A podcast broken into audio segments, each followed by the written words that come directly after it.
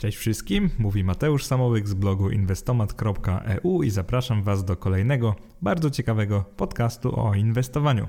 Dzisiejszy tytuł to W co zainwestować 100 tysięcy złotych, portfel dla średnio zaawansowanych i będzie to taka logiczna kontynuacja ostatniego podcastu, czyli tego, w którym omawialiśmy portfele do 10 tysięcy złotych albo około 10 tysięcy złotych, czyli takie dla osób bardzo mało zaawansowanych, czyli dla początkujących mówiąc krótko.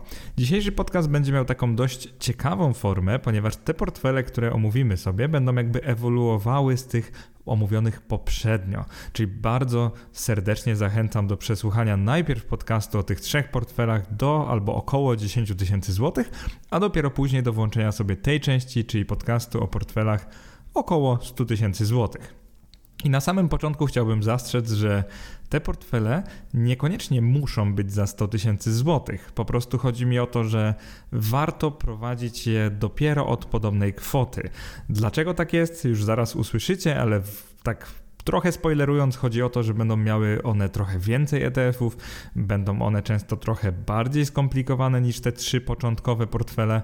No i naturalnie kupując tyle ETF-ów nie będziemy przepłacać na przykład prowizji transakcyjnych, mając określone środki, czyli środki w określonej wysokości. Druga sprawa jest taka, że zakładam, że jeżeli chcesz już zainwestować 100 tysięcy złotych, to nie jesteś osobą zupełnie początkującą. Dlatego nawet nazwałem ten podcast Portfel dla średnio zaawansowanych. To jest dość istotne, bo uważam, że do prowadzenia tych portfeli, które dzisiaj opiszę, trzeba już mieć choćby podstawową wiedzę, czyli przyda się już cokolwiek o tych portfelach, o budowie portfela wiedzieć. Uważam, że jeżeli jesteś osobą początkującą, to może niekoniecznie się tutaj dobrze odnajdziesz. Więc szczerze mówiąc, jeżeli ktoś dopiero robi pierwsze kroki, niezależnie od kwot, które chce zainwestować, jednak polecałbym zajrzeć do tego poprzedniego podcastu, czyli do e, portfeli za 10 tysięcy złotych. Nawet jeżeli masz wyższe środki, jesteś pewna lub pewien, że chcesz zainwestować wyższe środki, to może lepiej zacząć od tych prostszych z natury, mniej skomplikowanych portfeli. No ale zaczynamy teraz o tych portfelach za 100 tysięcy złotych. Przede wszystkim, jak pewnie wiecie, z jakiegoś powodu bliżej mi nieznanego bardzo lubię nagrywać podcasty o portfelach inwestycyjnych. Na moim blogu wcześniej był też podcast, e, to była szósta część o ETF-ach. Jeżeli jeszcze nie słuchaliście, to również zapraszam, gdzie omówiłem aż 10 różnych portfeli. Natomiast tam to robiłem bez takich większych szczegółów. Po prostu pokazywałem Wam, w jaki sposób można podejść, w jaki sposób można ugryźć długoterminowe zarządzanie kapitałem oraz dawałem przykłady po prostu, jak w portfelu można, że tak powiem, rozsmarować różne aktywa w postaci ETF-ów. E, te portfele dzisiejsze będą posiadały w większości ETF-y, ale też obligacje skarbowe, te polskie dziesięciolatki, czyli EDO, e, taki jest ich skrót, e, więc będą one trochę może lepiej zdywersyfikowane walutowo, czyli obydwa warianty będą zakładały, że posiadamy chociaż trochę polskich obligacji skarbowych, a więc mamy trochę kapitału w polskim złotym, no ale oczywiście nie za wiele. Dlaczego to już zaraz wyjaśnię. Y, przede wszystkim, czym się różnią portfele około jakby warte około 100 tysięcy złotych z tymi wartymi 10 tysięcy złotych. Pierwszą zasadniczą różnicą i taką na korzyść tych większych portfeli jest to, że dużo łatwiej będzie nam tutaj użyć maklerskich kont IKE i IGZE. Jeżeli jeszcze nie wiesz o co chodzi w tych kontach, to dość niedawno nagrałem o nich podcast E, myślę, że jakieś 6-7 odcinków temu znajdziesz podcast właśnie o IKE i IGZE. To są te zwolnione z podatku belki konta emerytalne, które również można prowadzić w postaci kont maklerskich, czyli można przez nie kupować ETF-y. Ja głównie polecam te ETF-y akcyjne, czyli żebyśmy maksymalizowali ryzyko, ale również spodziewany, oczekiwany zysk przez te wszystkie lata, bo tak oszczędzimy najwięcej na tej zniżce właśnie podatku belki. Jeżeli chodzi o portfel, e, który jest wart 100 tysięcy złotych, no tutaj zakładamy, że skoro masz tyle pieniędzy na portfel, to pewnie chcesz rocznie dopłacać tak pomiędzy 5, a powiedziałbym 50 tysięcy złotych. Ja tak oczywiście zgaduję, ale domyślam się, że roczne dopłaty będą tutaj wynosić gdzieś 50 tysięcy przynajmniej, więc będzie ci o wiele łatwiej dopłacać również na IKE i IGZE, czyli prawdopodobnie prowadzisz już portfel długoterminowy, więc przynajmniej jakąś jego część, dajmy na to 20-30% docelowo chcesz prowadzić w ramach IKE i IGZE. I to jest oczywiście bardzo rozsądne. Zauważcie, że e, w portfelach za 10 tysięcy złotych wręcz odradzałem używanie IKE i IGZE, ponieważ te środki są zwyczajnie za małe, żeby opłacało się prowizyjnie prowadzić portfel ETF-ów, który będzie częściowo prowadzony na IKX, a częściowo zwykłym koncie maklerskim. Jest to po prostu bardzo trudne. Więc oczywiście wspominałem o tych kontach, ale na pewno nie zalecałem Wam używania kont IKX w kontekście takiego małego portfela właśnie do 10 tysięcy złotych. Wraz ze zbliżaniem się do 100 tysięcy złotych już zakładam, że przynajmniej część portfela będziesz prowadziła lub prowadził przez IKX i właśnie w tym kontekście będziemy też omawiać te dwa portfele. Więc to jest pierwsza różnica. Jest to oczywiście różnica na korzyść tych większych portfeli, bo będzie Wam o wiele łatwiej prowadzić je na IKX, nie przepłacając prowizji transakcyjnych, a właśnie o to nam chodzi. Przede wszystkim nie chcemy przepłacać. Nasze inwestowanie ma być zarówno proste, jak i tanie. I właśnie dlatego nagrywam ten podcast, żeby Wam trochę tutaj pomóc w takiej budowie portfela o wartości 100 tysięcy złotych lub więcej, bo tak naprawdę bez problemu możecie prowadzić portfel za 200, 500, a nawet milion złotych w podobny sposób. I teraz druga sprawa jest taka, że jeżeli prowadzicie portfel za 100 tysięcy złotych, to również jest na korzyść wobec tych poprzednich portfeli. Możecie o wiele łatwiej kupować oraz na przykład tak się nazywa rebalancing, czyli bilansować proporcjami portfela bez przepłacania tych prowizji zakupowych. I już tutaj abstrahując od IKX czy zwykłego maklerskiego, bo już niezależnie jakiego konta będziecie używać, żeby prowadzić te portfele, będzie Wam o wiele, wiele łatwiej balansować właśnie, bilansować te proporcje, nie przepłacając prowizji transakcyjnej. Jak już będziemy w tych rozdziałach o konkretach portfeli, czyli za, za jakiś lada moment, to opowiem Wam o, o tym dokładnie, o co mi chodzi, czyli w jaki sposób balansować proporcjami, żeby nie przepłacać prowizji.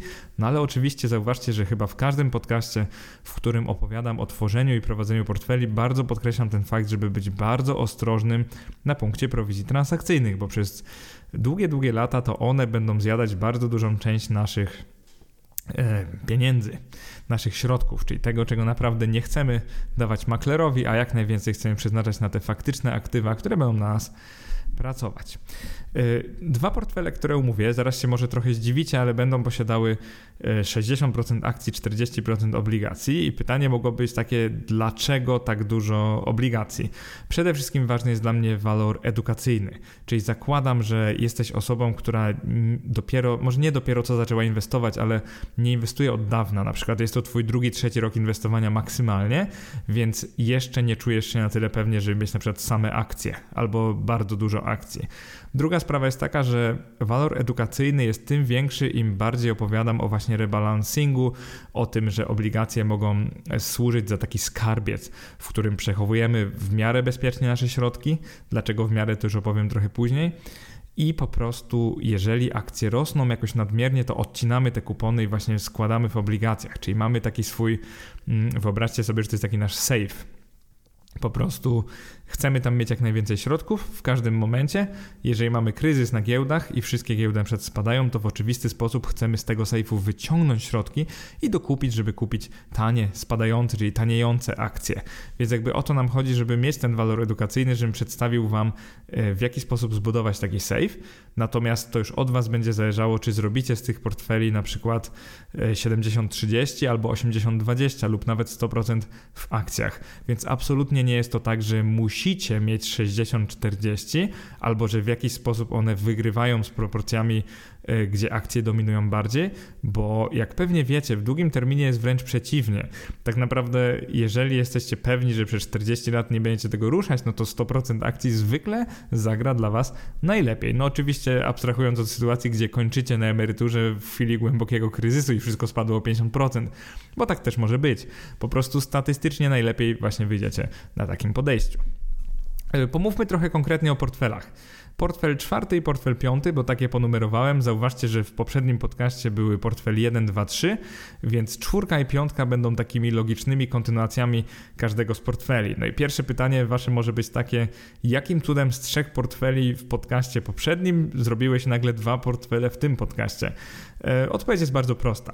Portfel czwarty będzie logiczną kontynuacją portfela pierwszego. To był tamten, gdzie mieliśmy 50 na 50 e, obligacji skarbowych EDO oraz akcji w postaci tego globalnego funduszu MSCI ADSV oraz będzie kontynuacją portfela drugiego. To był ten taki ryzykowny, w którym mieliśmy 100%, 100% właśnie MSCI ASV, czyli 100% akcji. Dlaczego? To już opowiem zaraz. Chodzi po prostu o to, że on jest trochę prostszy, i tutaj już zakładamy, że macie trochę więcej kapitału, więc chcemy się zabezpieczyć obligacjami. Dlatego portfel czwarty jest kontynuacją pierwszego i drugiego. Jeżeli chodzi o portfel piąty, jest on bardzo złożony i jest on kontynuacją prawie równie złożonego portfela trzeciego. To jest portfel, gdzie ETF-ów będzie naprawdę dużo. Będą one bardzo ciekawe. Starałem się dobrać je tak, żeby mimo wszystko całościowo nie wyszło bardzo drogo, natomiast pojedyncze ETF-y z tego portfela piątego będą czasami dość drogie, więc na to też chciałbym Ciebie uczulić. Dlaczego portfel piąty jest kontynuacją portfela trzeciego? Przede wszystkim dlatego, że znajdą się tam również kruszce. O ile w portfelu trzecim mieliśmy tylko złoto, teraz będziemy mieli złoto i srebro w dość małej proporcji, ale jednak ona się znajdzie w tym portfelu. Jeżeli chodzi o zalety portfela piątego, to na pewno nie należy do nich prostota, ponieważ jest on bardzo złożony. Natomiast portfel piąty w pewnym sensie zwiększa zmienność ryzyko, ale też spodziewaną stopę zwrotu, tym, że posiada w sobie więcej technologii, czyli sektora high-tech, IT i tak dalej, wobec sektorów tak zwanej starej ekonomii.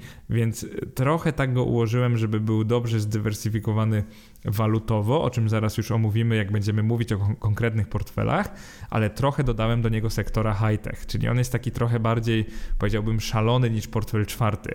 Więc reasumując, portfel czwarty Y, prosty, mm, bardziej bezpieczny, moim zdaniem tańszy w prowadzeniu. On tak naprawdę jest chyba najtańszy w prowadzeniu ze wszystkich portfeli, które dotychczas omówiłem, czyli pierwszego, drugiego, trzeciego. Ten wypada najtaniej. Y, portfel piąty, mm, zdecydowanie bardziej zaawansowany, z taką nutką szaleństwa. Jest tam trochę więcej technologii, tak jak mówiłem. Myślę, że dla kogoś, kto chciałby mieć taki odpowiedni wstęp do inwestowania w pełni aktywnego, czyli to jest dla takiej osoby, która już się czuje pewnie z ETF-ami, e, chce trochę zaryzykować więcej może swoich pieniędzy oraz gdzieś tam pasywnie przygotowywać się do tego inwestowania aktywnego, czyli dobierania konkretnych akcji do portfela, jeżeli oczywiście takiej osobie to e, pasuje. Jeżeli chodzi o kryteria doboru portfela, to tak jak powiedziałem, sprawa będzie dość prosta. Jeżeli cechuje Ciebie wysoka skłonność do ryzyka, to zdecydowanie wybierz portfel piąty, bo tam ta zmienność jest wyższa niż w portfelu czwartym. Jeżeli e, masz niską skłonność do ryzyka, to zdecydowanie portfel czwarty będzie dla ciebie lepszy. Z tego powodu w tym miejscu podcastu chciałbym powiedzieć, że jakieś 80% moich słuchaczy powinno wybrać portfel czwarty. Piąty pasuje do bardzo konkretnych osób i oferuje wyższą stopę zwrotu, ale trochę ciężej się go prowadzi, jest po prostu bardziej e, ryzykowny. Jeżeli chodzi o chęć do nauki inwestowania, no zdecydowanie portfel piąty wymaga tej chęci dużo bardziej niż portfel czwarty. E, zwłaszcza jeżeli chodzi o rebalancing. E, w portfelu piątym ten rebalancing jest praktycznie konieczny, a więc będziecie musieli trochę poświęcić czasu na taki giełdowy research, na takie zaznajomienie się ze wskaźnikami, na taką ocenę, czy dany sektor jest drogi czy tani i po prostu będziecie musieli tak, no powiedziałbym, że godzinę, może nawet kilka w miesiącu posiedzieć nad tym portfelem, jak chcecie go prowadzić w sposób poprawny. Jeżeli chodzi o portfel czwarty, oczywiście wymaga on chęci do nauki inwestowania, bo musicie rozumieć jakieś podstawy, natomiast portfel czwarty może też prowadzić osoba, która jest takim, powiedziałbym, inwestycyjnym ignorantem. Nie chcę tego mówić kąśliwie w takim negatywnym e, zabarwieniu, ale no jednak do portfela czwartego nie trzeba mieć tyle wigoru do inwestowania. Jeżeli chodzi o czas, to jak się domyślacie, portfel czwarty można prowadzić zupełnie pasywnie, nigdy nie rebalansując, kupując raz w roku. Natomiast portfel piąty, no warto by prowadzić trochę bardziej aktywnie, te ceny może bardziej uśredniać, jakoś tak bardziej aktywnie zastanawiać się, gdzie lokować środki w danym momencie. Czyli portfel piąty wymaga o tyle więcej czasu, że jego nawet te proporcje portfela, czyli poszczególnych aktywów, nie są takie, jak to się mówi po angielsku, set in stone, czyli one nie są stałe powiedziałbym, że jego naprawdę można prowadzić tak trochę artystycznie, że w danym roku założyć sobie, no dobra, schodzimy z tej technologii i wchodzimy bardziej na przykład w akcje, dajmy na to rosyjskie, ponieważ mamy też jako ciekawostkę małą domieszkę ETF-u na Rosję, y, albo na przykład chcemy zejść z obligacji, żeby wejść trochę bardziej w złoto i srebro i tak dalej, i tak dalej, więc jego się prowadzi tak trochę sytuacyjnie. A skoro mówimy już o sytuacyjności, to pozwól, że opowiem Ci jeszcze trochę o tym, dlaczego w składzie obydwu portfeli mamy tylko 60% akcji. Jedni powiedzą, że to jest bardzo mało, inni, że bardzo dużo, natomiast jak już Wam mówiłem pewnie nie raz, eksperci dowodzą i zawsze tak naprawdę polemizują, że im osoba jest młodsza, tym więcej akcji powinna mieć procentowo w swoim portfelu. Często się mówi, że jak ktoś jest koło dwudziestki, to nie powinien za dużo się zastanawiać, tylko właśnie pakować, że tak to kolokwialnie nazwę, e, wszystko w akcje. Czy to jest poprawne podejście i czy powinniśmy faktycznie z wiekiem coraz bardziej przenosić się na obligacje? No, tu jest oczywiście wiele opinii. Niektórzy sądzą, że od początku powinniśmy prowadzić portfel taki nawet 50 na 50, czyli po prostu zredukujmy zmienność, ale miejmy zawsze dużo obligacji, a nie będziemy żałować w momentach kryzysu. Inni mówią, że no, pal licho, że tak powiem, momenty kryzysu, one są tak rzadko, że dużo lepiej mieć 100% akcji, najwyżej po prostu żałować, jak w danym momencie spadnie nasz portfel, jego wartość oczywiście o 50%, no i po prostu dalej dokupywać tych akcji, jak są tańsze i nie przejmować się za bardzo tym, że mm, te ceny się wahają, no bo jakby w teorii i zresztą w praktyce w większości krajów e, w większości krajów, no co, gospodarka rośnie, spółki zarabiają coraz więcej, więc jak, jak, trzymamy na przykład całe indeksy, to faktycznie w długim terminie no aż ciężko nie zarobić, przynajmniej tak pokazuje historia. Jeżeli o mnie chodzi, to Dlatego te portfele są 60-40, ponieważ chcę Wam po prostu pokazać trochę, jak się rebalansuje również. E, chcę podkreślić, że może teraz ten czas konkretnie nie jest najlepszy na 100% akcji. Oczywiście, tak jak zawsze mówię, mogę się mylić, bo to, że mi się wydaje, że coś jest drogie, to nie znaczy, że coś jest drogie. I to, że jakiś tam inny, jak ja to zawsze mówię tak żartobliwie, guru z internetu powie Wam, że w tej chwili jakieś konkretne akcje mają wyższy potencjał niż inne, no to zazwyczaj po prostu strzela, zgaduje i mu się wydaje, a nie dlatego, że jest pewien. Więc to, co chcę powiedzieć, to to, że jeżeli zainwestujesz 100% w akcje lub ETF akcyjne, to oczywiście zarobisz więcej i szybciej, gdy ceny tych rosną, czyli przez większość czasu, no ale oczywiście będziesz tracić szybciej, gdy, gdy ceny spadają, więc jakby psychicznie może ci być bardzo trudno pozostawić swoją 100% pozycję w akcjach, gdy na przykład y, wszystkie rynki spadają o 40-50%, więc jeżeli nagle cały twój portfel, no wyobraźcie sobie, że wczoraj był wart milion złotych po wielu latach prowadzenia, a nie wiem, a za kilka dni będzie wart pół miliona, no to, to jest oczywiście bardzo ekstremalne i tak naprawdę nie było w historii prawie takich sytuacji, no ale w ciągu kilku miesięcy może zrobić się pół miliona z miliona, no to jak podchodzisz do tej tymczasowej straty? Jeżeli znasz siebie na tyle, żeby wiedzieć, że możesz to po prostu przeżyć, przeboleć i dalej kupować akcje, niezależnie od ich ceny, no to myślę, że jesteś na dobrej drodze, żeby faktycznie prowadzić portfel, który ma 100% w akcjach. Jeżeli natomiast jesteś początkująca lub początkujący, dopiero zaczynasz tą zabawę w akcje i obligacje, i dopiero chcesz się nauczyć i tak naprawdę nie wiesz, jaką masz tolerancję na, na ryzyko, a właściwie tolerancję na straty, no to oczywiście polecam tutaj mieć jak najwięcej w obligacjach, żeby właśnie się uczyć. Czyli korzystajcie z tego dobrodziejstwa giełd akcji, ale na przykład w 60%, a 40% trzymajcie w czymś bezpieczniejszym, czyli na przykład obligacje lub kruszce. Oczywiście, czy kruszce są bezpieczne, to jest inny temat zupełnie, ale chodzi mi o to, że gdzieś tam historycznie pokazywały, że wygrywają na przykład z inflacją, no i to powinno e, wystarczyć inwestorowi, który i tak tak podchodzi do swojego portfela tak w perspektywie 30-40 lat, a nie na przykład 5 czy 10, bo to jest duża różnica. Dlatego w tym przypadku będziemy mieli portfele 60-40, ale tak jak mówiłem już na samym początku, nie ma problemu, żebyście zrobili z nich portfele na przykład 70-30 albo nawet 80-20, czyli po prostu nie miejcie żadnych oporów, żeby sobie te proporcje trochę zmieniać, bo to nie jest tak, że one na sztywno muszą być takie, bo inaczej portfele nie działają. Absolutnie nie. Możecie tak naprawdę zrobić z nich portfele, gdzie akcji nie ma prawie wcale, tylko pamiętajcie o prowizjach transakcyjnych. Zaczynamy od portfela czwartego, to jest ta główna część podcastu, portfel czwarty, później będzie portfel piąty. Czym jest portfel czwarty? Ja to nazywam proste 60-40 z dobrą dystrybucją walut. Ten portfel trochę przypomina no-brainera z wpisu ETF 6 na 6 jak zbudować portfel inwestycyjny z ETF-ów. Dograłem też na jego podcast, także jak tam dojdziecie do no-brainera, to to jest taka jego może bardziej skomplikowana wariacja. Różni się od no-brainera tym, że tam mieliśmy po prostu ETF na cały świat jeżeli dobrze pamiętam. Oczywiście możemy tam dać na kraje rozwinięte, możemy tam dać na kraje rozwijające się, możemy tam dać na cały świat, czyli MSCI ADSVI. No-brainer jest bardzo mm, taki rozciągliwy, jeśli o to chodzi. Można go tak naprawdę dowolnie rozciągać, koncentrować i nie ma to jakiegoś wielkiego znaczenia. Natomiast portfel, który dzisiaj prezentuję, jest od niego, mimo że ma 5 ETF-ów, a właściwie 4 ETF-y i obligacje EDO, czyli 5 składników, to jest od niego tańszy. Czyli to jest taki tańszy no-brainer, który ma po prostu tańsze ETF-y w sobie i można nim fajnie zarządzać, jeżeli chodzi o waluty.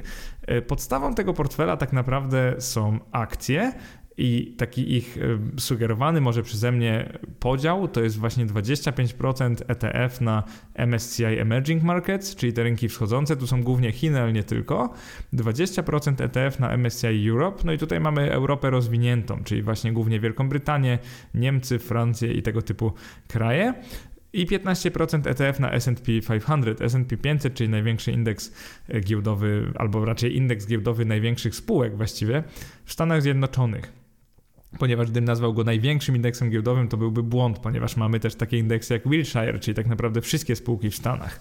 Więc S&P 500 to, są po prostu, to jest po prostu 500 największych spółek w Stanach Zjednoczonych. Dlaczego trzy ETF-y, a nie na przykład jeden na MSCI World, dajmy na to? Przede wszystkim dlatego, że będzie nam bardzo łatwo manipulować proporcjami portfela, czyli jeżeli chcesz mieć więcej rynków wschodzących, zmieniasz proporcje z 25 na 30% tego MSCI Emerging Markets.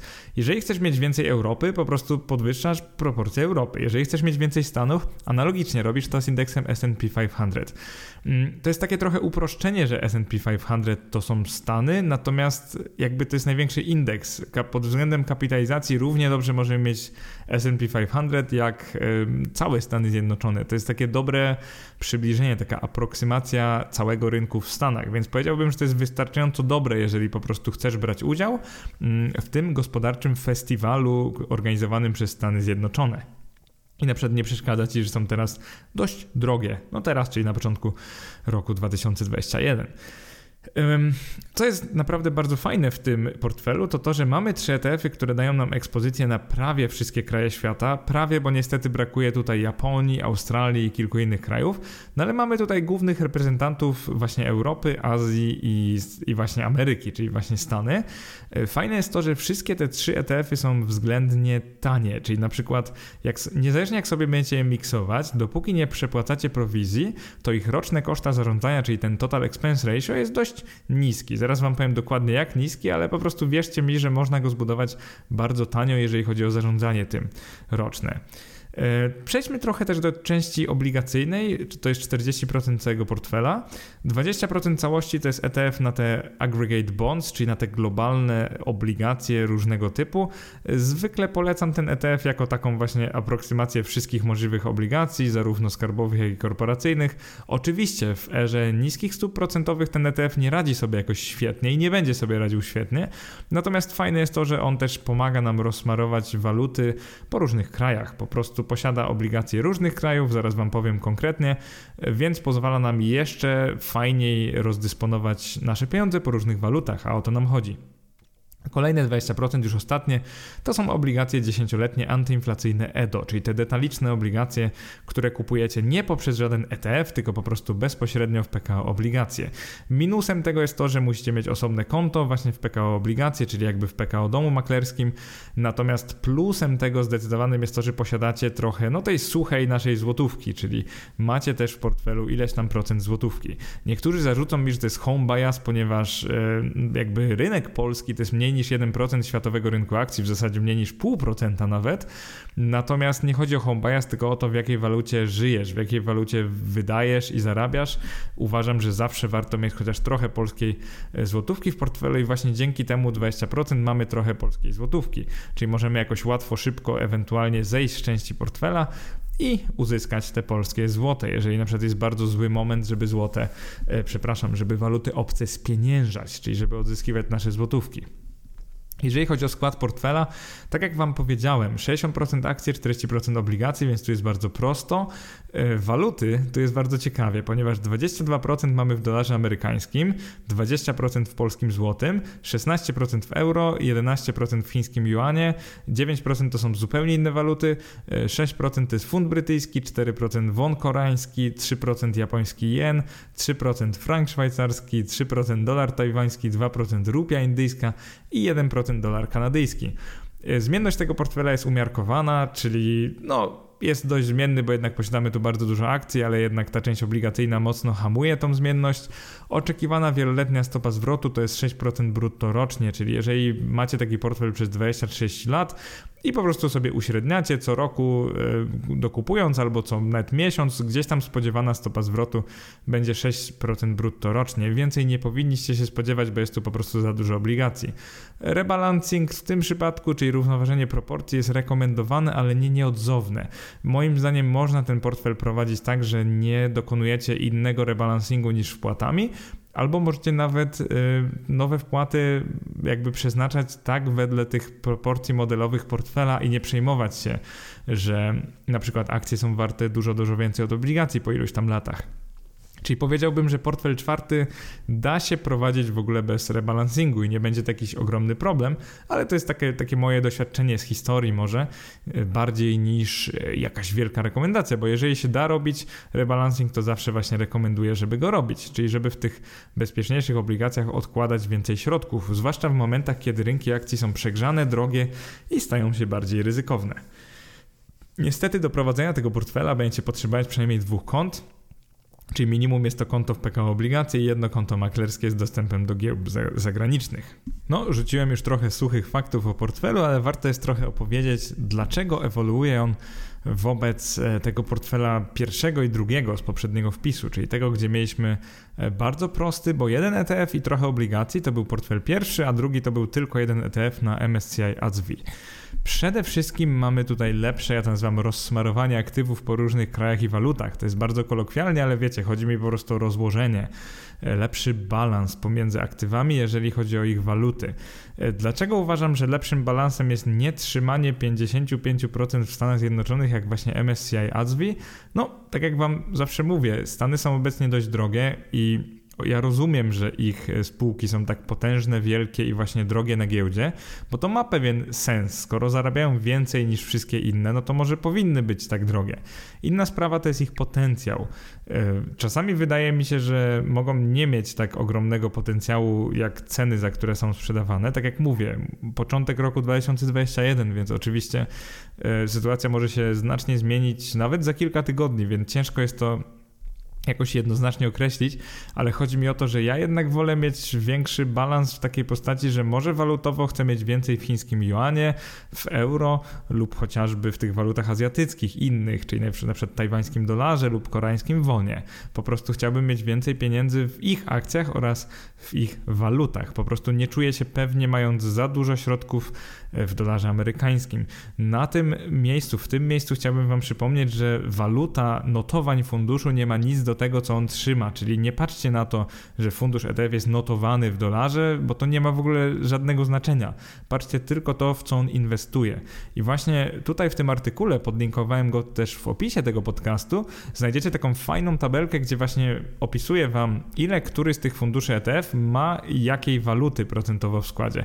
Jest to bardzo otwierające oczy i przede wszystkim fajne jest to, że część akcyjna wobec MSCI ADSV, tego portfela czwartego, jest dużo bardziej zróżnicowana, czyli zamiast 60% w dolarze, jeżeli chodzi o akcje, mamy tylko 25%. Jeżeli chodzi na przykład o Chiny, no to zamiast 5% mamy 16%. E, podobnie jest, jeżeli chodzi o Europę. Tak naprawdę mamy więcej wszystkich tych mniejszych gospodarek, a mniej Stanów Zjednoczonych. E, dlaczego tak robię? Po prostu lepiej się czuję, nie mając takiej dominacji jednego kraju. Nawet jeżeli ten jeden kraj absolutnie dominuje pod względem kapitalizacji zysków netto swoich spółek, to ja mimo wszystko wolałbym mieć tam trochę mniej środków. To jest jakaś kwestia psychologiczna. E, może się okazać, że popełniam błąd, jeżeli chodzi o inwestowanie długoterminowe i może faktycznie, tak jak czasami Warren Buffett mówi, że po jego śmierci chciałby, żeby Berkshire Hathaway, czyli ta jego spółka, e, po prostu lokowała środki w indeks S&P 500, czyli po prostu w amerykańskie spółki i nie patrzyło na nic innego. Pamiętajcie jednak o tym, że no Warren Buffett jest Amerykaninem. On oczywiście widzi potęgę Stanów Zjednoczonych na co dzień, ale też chodzi o to, że on żyje, jakby jego rodzina też żyje za dolara, i to jest trochę tak, jak my byśmy inwestowali na polskiej giełdzie w pewnym sensie. Byśmy oczywiście popełniali pewien taki home bias, czyli byśmy mieli za dużo Polski jak na to, jak potężna lub mało potężna ona jest na świecie. Natomiast pamiętajcie, że to jest perspektywa Amerykanina, a nie Polaka. I w tym miejscu chciałbym trochę pomarudzić, jeżeli chodzi o jakieś dyskusje na polskich forach, grupach facebookowych, a nawet na blogach. My się bardzo często, jeżeli chodzi o inwestowanie, kierujemy źródłami właśnie amerykańskimi, ponieważ e, my widzimy to tak, że Ameryka to jest większość świata, jeżeli chodzi o giełdy, jest taka wielka kapitalizacja. E, ta giełda istnieje już od wiadomo ponad 100 lat i jest taka rozwinięta i bardzo na nich tak jesteśmy wpatrzeni, w nich wpatrzeni. Natomiast pewien błąd, który popełniamy jest taki, że oni to piszą z perspektywy Amerykanów, czyli jakby pamiętajcie, że oni wydają w tej walucie, oni zarabiają w tej walucie, oni widzą na co dzień te spółki, jak sobie radzą i tak jakby to nie zawsze tak działa, że Polak powinien wchodzić w większości np. w Amerykę tylko dlatego, że tam jest taka kapitalizacja światowa. Pamiętajcie, że w tej chwili świat stoi dla nas otworem, więc może nie powinniśmy tak się fiksować na tym, kto jest w chwili obecnej e, tym krajem numer jeden na świecie. Nawet jeżeli za 10 lat będzie taka sama sytuacja. E, więc to, co chcę powiedzieć, to to, że ściągnąłbym jednak trochę kapitału na nasze własne podwórko i popełnił ten home bias, no bo chyba to nie jest tak, że nasza giełda jest w ogóle nieperspektywiczna, zwłaszcza z perspektywy, że nasze akcje są no, obiektywnie, subiektywnie dość tanie i choćby świadczą o tym te wysokości dywidend, które da się osiągnąć inwestując na polskiej GPW.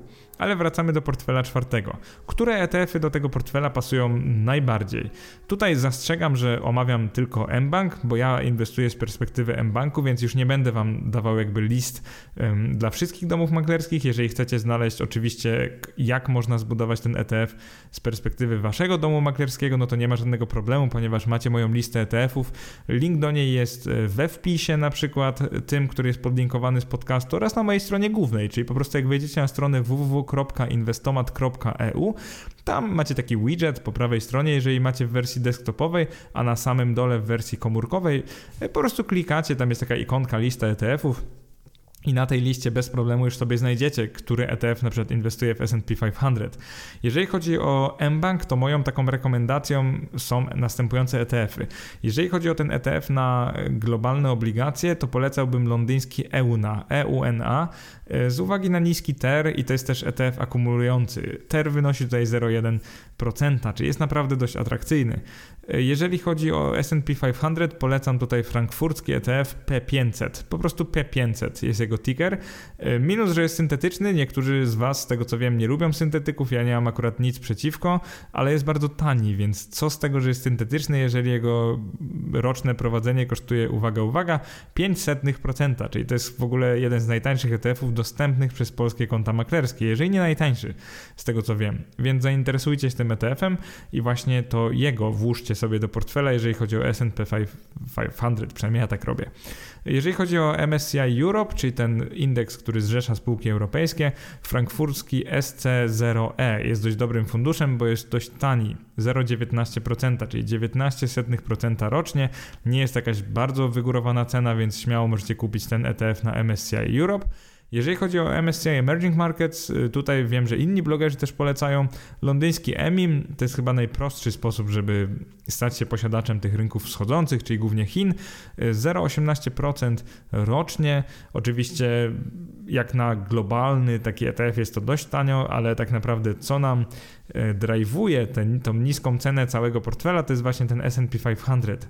ETF-y na niego są dość tanie, łatwo się je prowadzi, dlatego są tanie i ogólnie polecałbym właśnie myśleć o portfelu w ten sposób, że zamiast drogiego MSCI ADSV, bo przypominam, że w zależności od domu maklerskiego on kosztuje albo 0,4 albo 0,6%, mam na myśli dostępności tego ETF-a, bo jeden z nich kosztuje 0,4, drugi 0,6, więc y, w mBanku nie kupicie w ogóle żadnego na MSCI ADSV, a w Boście i FixTB, oczywiście w chwili bieżącej, kupicie takie o zróżnicowanych cenach, ale dość wysokich. Natomiast plusem portfela czwartego, niewątpliwym i chyba największym, jest to, że łącznie kosztuje 0,11% rocznie. Oczywiście wliczam tu to, że EDO, czyli obligacje skarbowe, nie kosztują nic. Ich jakby prowadzenie kosztuje 0% rocznie, e, natomiast łączne opłaty tego całego portfela wynoszą 0,11%, czyli są bardzo, bardzo niskie. Oczywiście zastrzegam, że te koszty są przy tych proporcjach, przy jakich ja liczę. Czy jeszcze Wam może przypomnę, że chodzi o to, że 20% mamy globalnych obligacji, SP mieliśmy 15%, MSCI Europe mieliśmy 20, a Emerging Markets 25%.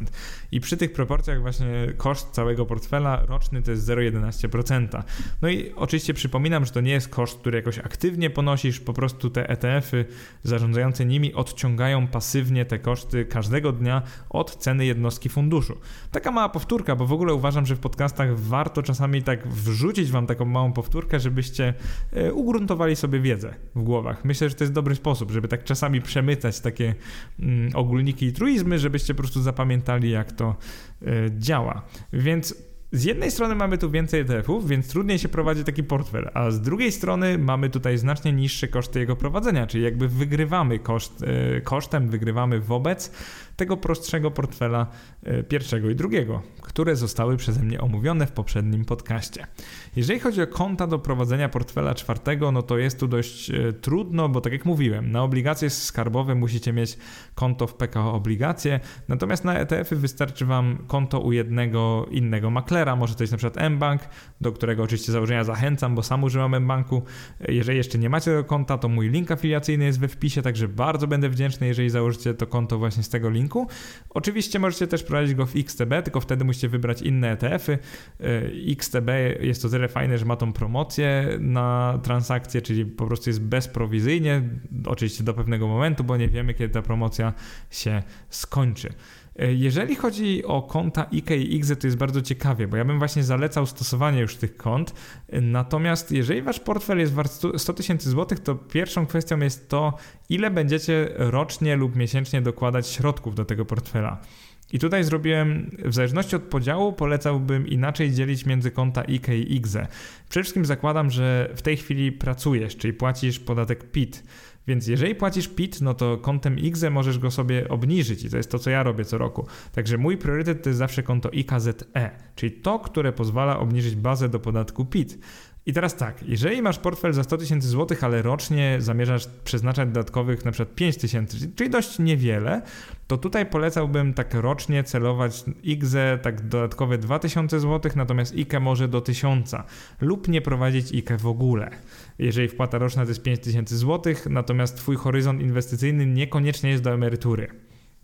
Jeżeli chodzi o taką roczną wpłatę 10 tysięcy złotych, czyli już taką całkiem wysoką, bo miesięcznie tam koło 1000 gdzieś wychodzi, tu bym sugerował rocznie wpłacić na IGZE 4000 zł, a na IKE może 2000 zł, czyli prowadzić obydwa konta, bo zauważcie, że nie musicie dochodzić do limitu tych kont, żeby aktywowały się te bonusy po paru latach. Po prostu trzeba kilka lat pod rząd wpłacać pieniądze na te konta i nic więcej nie trzeba robić.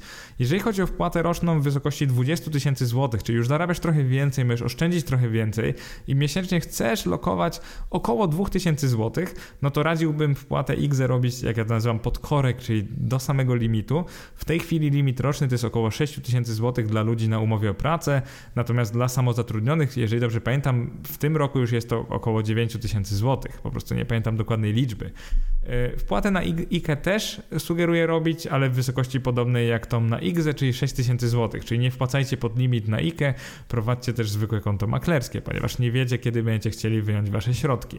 Jeżeli wasza wpłata roczna jest wysoka, czyli na przykład portfel jest teraz wart 100 tysięcy, ale rocznie chcecie dopłacać około 50 tysięcy, czyli miesięcznie około 5, no to zdecydowanie wpłacajcie do limitu na IGZE od razu w ciągu roku, natomiast wpłatę na IKE róbcie taką, no najlepiej też do limitu, ponieważ skoro rocznie wpłacacie na te portfele 50 tysięcy, no to chyba bez problemu możecie na IKE i IGZE wpłacić te 20 kilka.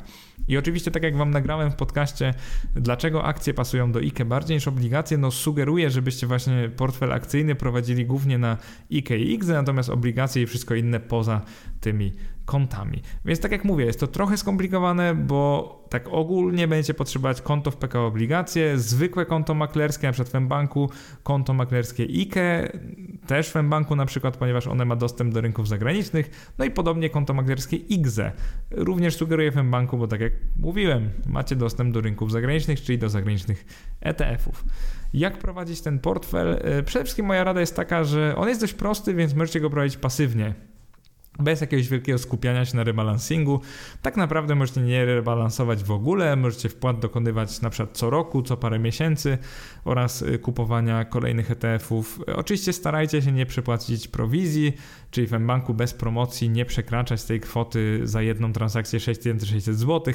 Pamiętajcie, że nagrywam ten podcast na początku roku 2021, więc y, on się zdeaktualizuje. W pewnym momencie może, no oczywiście na szczęście dla nas mBank y, zredukuje te opłaty, może nie będzie ich w ogóle, więc pamiętajcie, żeby sprawdzać na bieżąco, jakie są teraz opłaty transakcyjne, a nie polegać na tych moich słowach nagranych, jak mnie patrzeć w przeszłości.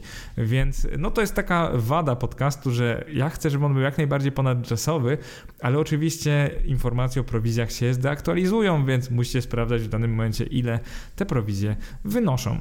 Pamiętajcie właśnie, zwłaszcza dokładając te środki, bo to, że macie portfel za 100 tysięcy złotych absolutnie nie oznacza, że będziecie rocznie lokować na przykład tyle samo. Podejrzewam, że rocznie będziecie odkładać znacznie mniej niż teraz jest wart wasz portfel. Więc pamiętajcie, żeby unikać tego przepłacania transakcji. To jest bardzo, bardzo istotne w długim terminie. I teraz portfel czwarty jest szczerze mówiąc jednym z moich ulubionych portfeli. Jeżeli chodzi o jego krytykę, to nie mogę znaleźć wielu wad. Jedną być może wadą jest ryzyko walutowe, ponieważ Mamy tutaj jednak dużo walut obcych. No plusem jest to, że są bardzo rozsmarowane, że mamy ich naprawdę wiele. Czyli jeżeli na przykład dolar będzie bardzo mm, robił się taki mocny rósł, no to oczywiście dobrze, bo mamy tu trochę dolara, ale jakby nie ma dla nas wielkiego problemu, jak będzie bardzo osłabiony w danym momencie, mamy tu pełno też innych walut obcych. E, oczywiście mamy tutaj 20% złotówki, ale mamy też inne waluty. Więc plusem jest to, że długoterminowo nie musisz się chyba bardzo przejmować tym ryzykiem walutowym, choćby z tego powodu, że w ciągu kolejnych 30 lat na pewno będą dobre okazje, żeby spieniężyć na przykład część dolarową albo część tą w chińskim yuanie. Więc Powiedziałbym, że tutaj jakoś zanadto nie trzeba przejmować się ryzykiem walutowym, natomiast ono występuje. No to muszę powiedzieć przy każdym portfelu, który ma w większości niepolski złoty.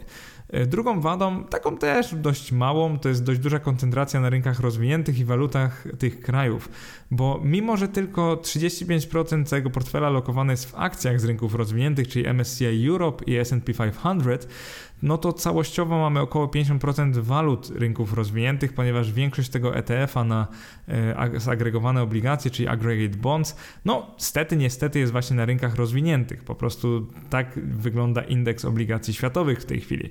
No więc w pewnym sensie wadą jest to, że 50% portfela mamy w dolarze, euro, euro i funcie, czyli w tych walutach rynków rozwiniętych. No, czy to jest wada, czy zaleta, to już oczywiście sam e, oceń lub sama oceń, natomiast gdzieś tam warto o tym wspomnieć, że du duże skupienie walut mamy właśnie na rynkach rozwiniętych, jeżeli chodzi o ten portfel. Dużo ciekawszym portfelem będzie portfel piąty, o którym teraz opowiem. Portfel piąty ma przede wszystkim taką rozdziałkę 60-20-20 z ekspozycją na sektor technologiczny oraz na kruszce, czyli na złoto i srebro. Jeżeli masz 100 tysięcy złotych do dyspozycji, to o wiele prościej będzie ci zakupić wiele różnych ETF-ów bez przepłacania prowizji, więc dla większości czytelników no, nie polecałbym tego portfela, bo zaraz usłyszysz, że on ma aż 8 różnych ETF-ów to mimo wszystko on może dobrze działać dla niektórych z Was, zwłaszcza dla tych, którzy chcą się uczyć, którzy mają trochę więcej czasu na prowadzenie portfela i którzy szukają jednak te, trochę tych emocji na giełdzie. Jeżeli ETF-y są dla Ciebie zbyt nudne, to myślę, że portfel piąty dostarczy Ci trochę tego bodźca, trochę emocji i trochę nauczy Ciebie takiego aktywnego zarządzania portfelem. E, co znajdziemy w tym portfelu? Przede wszystkim mamy tutaj naprawdę wiele różnych ETF-ów oraz ETC, czyli te, tych e- Equity Traded Commodity, czyli tych potocznie zwanych ETF-ów na kruszce na przykład, albo na surowce. Mm, zacznijmy od ETF-a na S&P 500. Mamy tutaj 5% zwykłego S&P 500, a 10% tej części IT, czyli S&P 500 IT. Są to dwa osobne fundusze, no i ten IT oczywiście koncentruje się tylko na spółkach z tego sektora, więc mamy tutaj taki trochę dziwaczny, taką małą pokraczkę, jak w taki dziwaczny sposób zwiększyć sobie ekspozycję na sektor IT ale w Ameryce. 15% tego mm, portfela jest w MSCI Europe, czyli podobnie jak portfela czwartego, tylko trochę mniej. 15% jest w ETF-ie na MSCI Emerging Markets, czyli mamy tutaj po prostu czysty Emerging Markets, wszystkie sektory. I teraz się robi bardzo ciekawie, bo 10% mamy w takim bardzo egzotycznym ETF-ie i bardzo drogim. To jest tego providera Han ETF. To jest ETF na Emerging Markets Technology. On ma w ogóle bardzo ciekawą ekspozycję, ale o tym już zaraz pogadamy. No i 5% mamy w MSCI Russia, czyli chcemy sobie zwiększyć ekspozycję na Rosję, która jest bardzo mała w tym MSCI Emerging Markets. Y, dlaczego Wam wyjaśnię już zaraz. Część obligacyjna jest bardzo prosta, to po prostu jest 20% obligacje EDO, żebyśmy mieli trochę złotówki. E, natomiast część e, ta szlachetna, część metali szlachetnych to jest 10% ETF na srebro, właściwie ETC na srebro i 10% ETC na złoto. Po prostu bierzemy 50-50 na obydwa kruszce. Oczywiście tu bym może zalecał takie podejście, że więcej złota niż srebra, przynajmniej tak robi większość osób. Natomiast ten modelowy portfel ma porówno, ponieważ mamy takie podejście, a długoterminowo jedno i drugie powinno pokonać inflację, przynajmniej tą złotówkową. Więc e, tutaj się trochę zdziwicie, bo zauważcie, że wielokrotnie ostrzegałem Was przed wysoką wyceną rynków rozwiniętych i nagle przynoszę Wam portfel, który ma bardzo dużo rynków rozwiniętych i jeszcze ma sektor IT. E, odpowiedź brzmi tak. E, to nie jest portfel na dany moment, to jest portfel na lata. Więc jeżeli wierzycie, że właśnie sektor IT będzie sobie dobrze radził w kolejnych latach, to myślę, że to jest dla Was bardzo dobry portfel. E, to jest oczywiście kwestia tego, czy obstawiacie ten wariant, czy jakiś inny. Więc zauważcie, że ja nie mówię jednoznacznie, że IT jest zawsze drogie i zawsze złe, bo zauważcie, nigdy tego nie powiedziałem.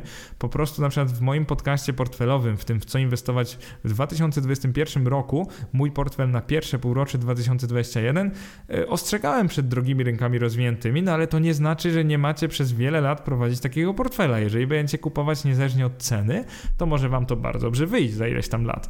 E, dlatego tu jest ciekawe, bo ten portfel ma oczekiwaną wieloletnią stopę zwrotu trochę wyższą niż portfel czwarty. Jest on bardziej aktywny, posiada więcej IT, posiada więcej Rosji, w zasadzie w ogóle posiada Rosję i to w 5%. I tym sposobem kupujemy trochę taniego rynku, ale takiego mniej bezpiecznego niż reszta, tak się wydaje, trochę sektora IT, e, rozsmarowujemy te waluty jeszcze lepiej, o czym już zaraz powiem, i po prostu dokonujemy takiego zakupu wszystkiego po trochu, ale z nastawieniem na sektor IT. Teraz tak, jeżeli chodzi o skład portfela, 60% akcje, 20% obligacje, 20% metale szlachetne. Jeżeli chodzi o waluty, to jest on bardzo fajnie właśnie rozłożony na różne kraje. Posiada 20% polskiego złotego, 15% dolara amerykańskiego, 12% chińskiego yuana, 11% euro, 10% zupełnie innych walut, 3% funta, 3% koreańskiego wona, 2% szwajcarskiego franka, 2% tajwańskiego dolara, 2% indyjskiej rupii. E, czyli oczywiście posiada bardzo wiele walut, żadna nie dominuje w jakiś taki oczywisty sposób. Dolara jest mniej więcej tyle co juana i euro, oczywiście trochę więcej, ale wychodzi to bardzo podobnie. Zmienność tego portfela jest, powiedziałbym, bardzo wysoka. Posiada on ten chwiejny sektor IT, który oczywiście przez ostatnie lata dawał świetną stopę zwrotu, naprawdę ogromną. E, nie wiadomo, czy tak będzie przez kolejne lata, więc no to już jest kwestia taka, jak wam się wydaje. Jeżeli ta waga IT w gospodarce się zwiększy globalnie, to oczywiście jest to bardzo dobry portfel i bardzo perspektywiczny. Oczekiwana stopa zwrotu 7% brutto rocznie, czyli wyższa niż portfela poprzedniego, to jest dość oczywiste. Rebalancing jest to naprawdę niezbędny. Uważam, że ze wszystkich portfeli to właśnie portfel e, piąty powinien być rebalansowany. Zaraz Wam opowiem dlaczego, ponieważ tutaj po prostu e, pewne jego składowe mogą za bardzo tutaj w górę wystrzelić w pewnym momencie i warto je trochę e, przyciąć na co naprawdę warto zwrócić uwagę, jakby w czym ten portfel jest naprawdę świetny, e, w tym, że ma bardzo dużo walut bardzo wielu różnych krajów i naprawdę robi to lepiej niż chyba każdy inny opisywany przeze mnie portfel. Oczywiście ma on naprawdę sporo Chin wobec innych portfeli, więc jeżeli obstawiasz, że Chin, chińska gospodarka będzie dalej szybko rosła i spółki będą wchodzić na giełdę, a więc zasilą ten chiński indeks akcji, oczywiście chodzi tu o szanghajski i hongkoński, no to oczywiście warto mieć taki ETF, e, który ma więcej Chin. Naprawdę świetne jest rozsmarowanie walutowe, jeżeli weźmiemy pod uwagę, że mamy tutaj złoto i srebro, a one w pewnym sensie też są walutami, ponieważ posiadają swoje kursy do różnych walut. E, zwykle walutą translacji jest tu dolar, no ale oczywiście one też są warte w każdej walucie ileś tam. E, więc mamy bardzo fajny portfel, gdzie mamy złotówkę, dolara, e, juana, euro, złoto, srebro i koszyk innych walut, wynoszący prawie 25%, więc jest to naprawdę e, ciekawa sprawa. Na pewno nie mamy w tym portfelu czegoś takiego, że dominuje jedna waluta. Jeżeli chodzi o prowadzenie portfela i ETF-y do niego, no to tutaj ETF na złoto w banku dostępny to jest 4GLD, czyli Xetra Gold, 0% rocznie opłat, więc oczywiście jest to zdecydowanie taki najlepszy. ETC na złoto, ETC na srebro może być na przykład frankfurcki VZLC, 0,49% koszty roczne, trochę wysoko, więc oczywiście możecie trochę, trochę pobawić się tą proporcją, ile chcecie mieć złota, ile srebra w portfelu, bo ten ETC na złoto jest po prostu tańszy. E, indeks S&P 500, tak jak mówiłem wcześniej, P500, bardzo tani ETF 0,05%, ale syntetyczny, dostępny we Frankfurcie. Jeżeli chodzi o S&P 500, ale sektor IT, no to tutaj mamy taki londyński ETF IUIT, IUIT, e, czytając po angielsku. Jego koszt roczny nie jest wcale taki ogromny, 0,15%. On Wam zwiększa tą dominację spółek sektora IT. MSCI Europe, już mówiłem wcześniej, frankfurcki SC0E jest dość dobry, TER to jest 0,19%. MSCI Emerging Markets, no to tak samo ten londyński EMIM się sprawdzi bardzo dobrze. 0,18% kosztów rocznych. I teraz będzie bardzo ciekawie. Emerging Markets Technology to jest ten słynny Han ETF EMQQ, czyli po prostu EMQQ, czyli literka Q, 0,86% TER, czyli on jest koszmarnie drogi, jeżeli chodzi o roczne koszty, natomiast on ma bardzo fajną ekspozycję na różne kraje, głównie Chiny, ale tam jest też na przykład RPA, e, także mamy trochę Afryki, bardzo ciekawy ETF, bardzo aktywnie zarządzany i wybierający właśnie te spółki technologiczne z emerging markets, głównie IT, ale nie tylko, ogólnie high-tech. E, ostatnim ETF-em na MSCI Russia jest ten frankfurtki DBXV. Jego roczne opłaty są dość wysokie, 0,65%, ale jeżeli uważasz, że Rosja jest takim rynkiem perspektywicznym, no to możesz dorzucić go do portfela, możesz go równie dobrze nie dorzucać. I teraz ciekawostka jest taka, mimo stopnia skomplikowania, mimo tego, że trzy ETF-y są dość drogie i wynoszą 0,5% lub więcej, to łączne opłaty roczne tego funduszu wynoszą 0,24%, czyli nie jest on wcale taki drogi. Oczywiście wliczam tu to, że obligacje EDO kosztują 0% rocznie, więc może trochę manipuluję, ale łączne koszta portfela niecałe ćwierć procenta rocznie. Naprawdę nie jest tak źle. Jeżeli chodzi o konta do prowadzenia portfela, no to jak zwykle polecam stosować IKE i IGZE i dopiero później zwykłe konto maklerskie. E, jeżeli chodzi o konkrety, czyli które ETF-y trzymałbym na którym koncie, no to tutaj jest trochę bardziej skomplikowane, ale powiedziałbym, że te ETF-y egzotyczne typu MSCI Russia albo te technologiczne, raczej bym ich nie kupował na IKE i IGZE, czyli raczej na IKE i IGZE bym się skupił na tych ogólnych ETF-ach typu MSCI Europe albo MSCI Emerging Markets, no i na IKE na przykład bym zrobił coś podobnego, jeszcze ewentualnie dokupił trochę ETC na srebro i złoto, czyli bym tak rozsmarował, że te ogólne akcje, ewentualnie trochę ETC na srebro złoto trzymał na IKE i IGZE. Mm, dlaczego tych e, ETF-ów egzotycznych nie chciałbym mieć na IKE i IGZE? Ponieważ jeżeli skoncentrujesz tylko egzotyczny ETF na koncie emerytalnym, to możesz mieć później lekki problem z rebalancingiem. One po prostu bywają bardziej zmienne niż inne ETF-y i nie wiem, czy chcesz mieć aż tak zmienne ETF-y na IKE i IGZE, czyli mimo tego, co nagrałem Wam w podcaście tym dość niedawnym, dlaczego akcje pasują do IKE bardziej niż obligacje, to yy, trzymałbym tam akcje, ale niekoniecznie te najbardziej zmienne. Myślę, że MSCI Emerging Markets, MSCI Europe to jest jakby lepszy kandydat, lepsi kandydaci na IKE i IGZE. No i oczywiście w tym portfelu nie ma ETF-ów na obligacje, więc nie ma żadnego problemu z tym, że nie możemy jakiegoś ETF-a y, trzymać właśnie na kontach maklerskich IKE i IGZE.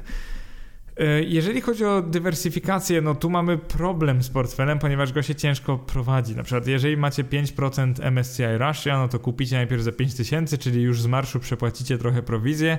Jeżeli mówimy o tej prowizji niepromocyjnej w banku, czyli w obecnej chwili wynosi ona 19 zł, ale 0,29% później już od transakcji. Po prostu 19 zł to jest minimalna prowizja. No i problem z jest taki, że im mniejsza kwota, no tym większa procentowo jest wasza prowizja. Na przykład za 1000 zł płacicie dalej 19 zł od każdej transakcji kupna i sprzedaży, więc po prostu przepłacacie ostro prowizję. Jesteście już na samym początku jakby na minus. I teraz, co jest najważniejsze w tym portfelu? Przede wszystkim, jeżeli wasza część technologiczna, czyli ten SP 500 IT albo ten Emerging Markets Technology, czyli ten HAN ETF, wzrośnie o 100% lub więcej, to naprawdę nie wahajcie się, by ją przyciąć. Jakby po to jest w tym portfelu ta część technologiczna, żeby ona bardzo rosła. Natomiast spróbujcie nie ulegać tej pokusie, żeby zostawiać, y, jak IT na przykład wzrośnie za bardzo, żeby zostawiać całość w portfelu. To jest w pewnym sensie błąd w prowadzeniu takiego portfela. E, traktujcie ten portfel jako całość, niezależnie od liczby kont maklerskich, których używacie. Czyli jeżeli macie kilka kont maklerskich, jeżeli macie IK i IGZE, to spróbujcie spojrzeć na ten portfel jako na całość. On posiada 8 ETF-ów i ETC, to jest bardzo dużo, więc absolutnie nie próbujcie posiadać tych 8 ETF-ów na waszych IK i IGZE, przynajmniej nie przez pierwsze ileś lat. Jeżeli po 10 latach macie już na IKX jakieś pokaźne środki, a cały wasz portfel jest wart pół miliona, milion, nawet więcej, no to oczywiście możecie się wtedy bawić w to, żeby na każdym skąd on wyglądał podobnie, natomiast absolutnie nie róbcie tego błędu na samym początku. Czyli pamiętajcie, że nie musicie mieć 5% roślin na każdym skąd. To jest po prostu błąd. Będziecie wtedy przepłacać prowizję i nic wam to tak naprawdę nie da.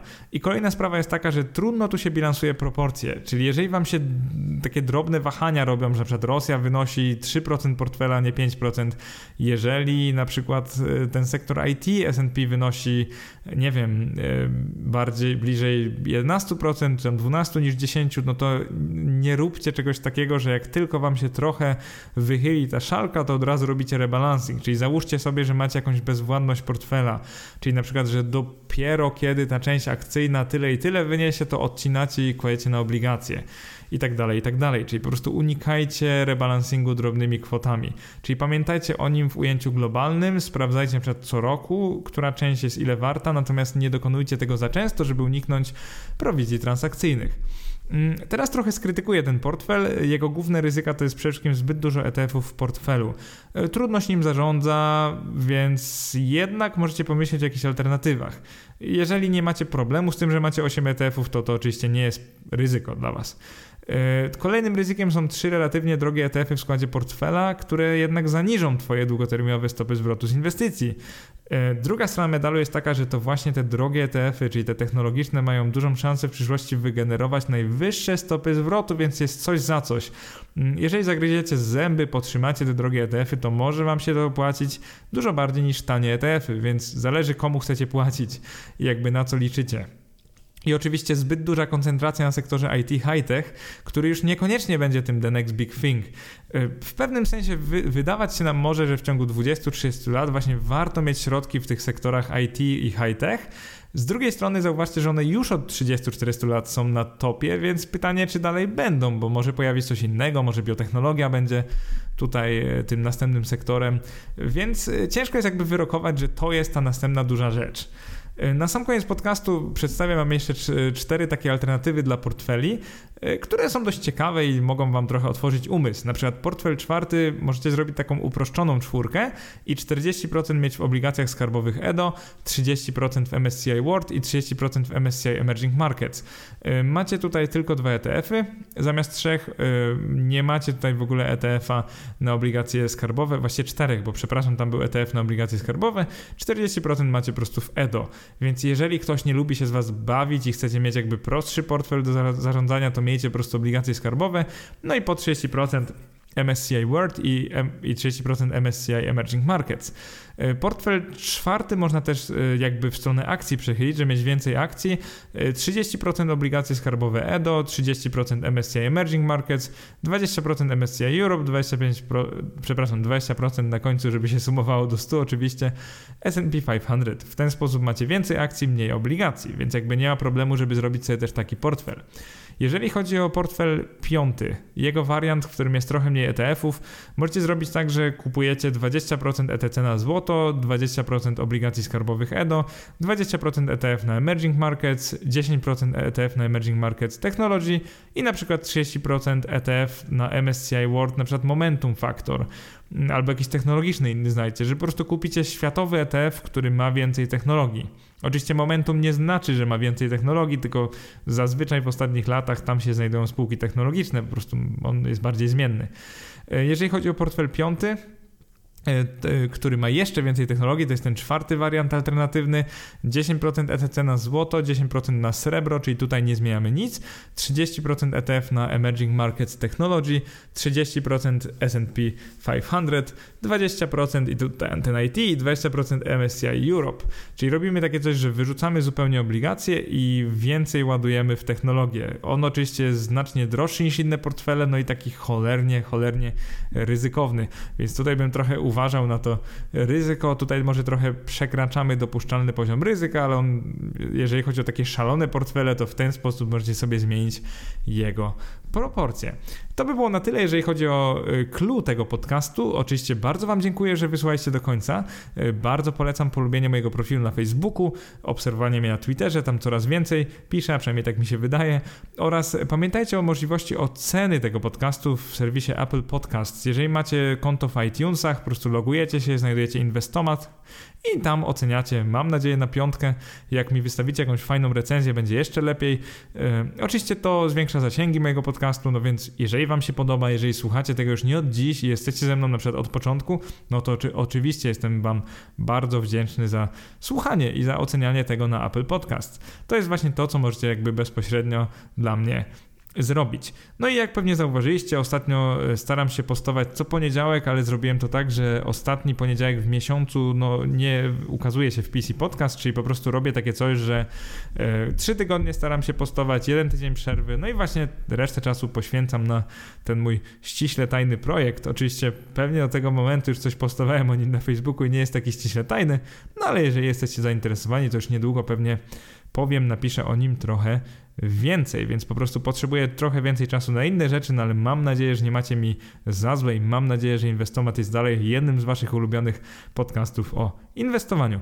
To by było na tyle, jeżeli chodzi o te portfele do 10 i 100 tysięcy złotych. Jeżeli Wam się spodobało, to myślę, że możecie dać znać w komentarzu pod wpisem i wtedy w przyszłości mogę dograć też o na przykład większym portfelu do miliona lub powyżej miliona złotych, jeżeli Was to interesuje. Dzięki, na razie.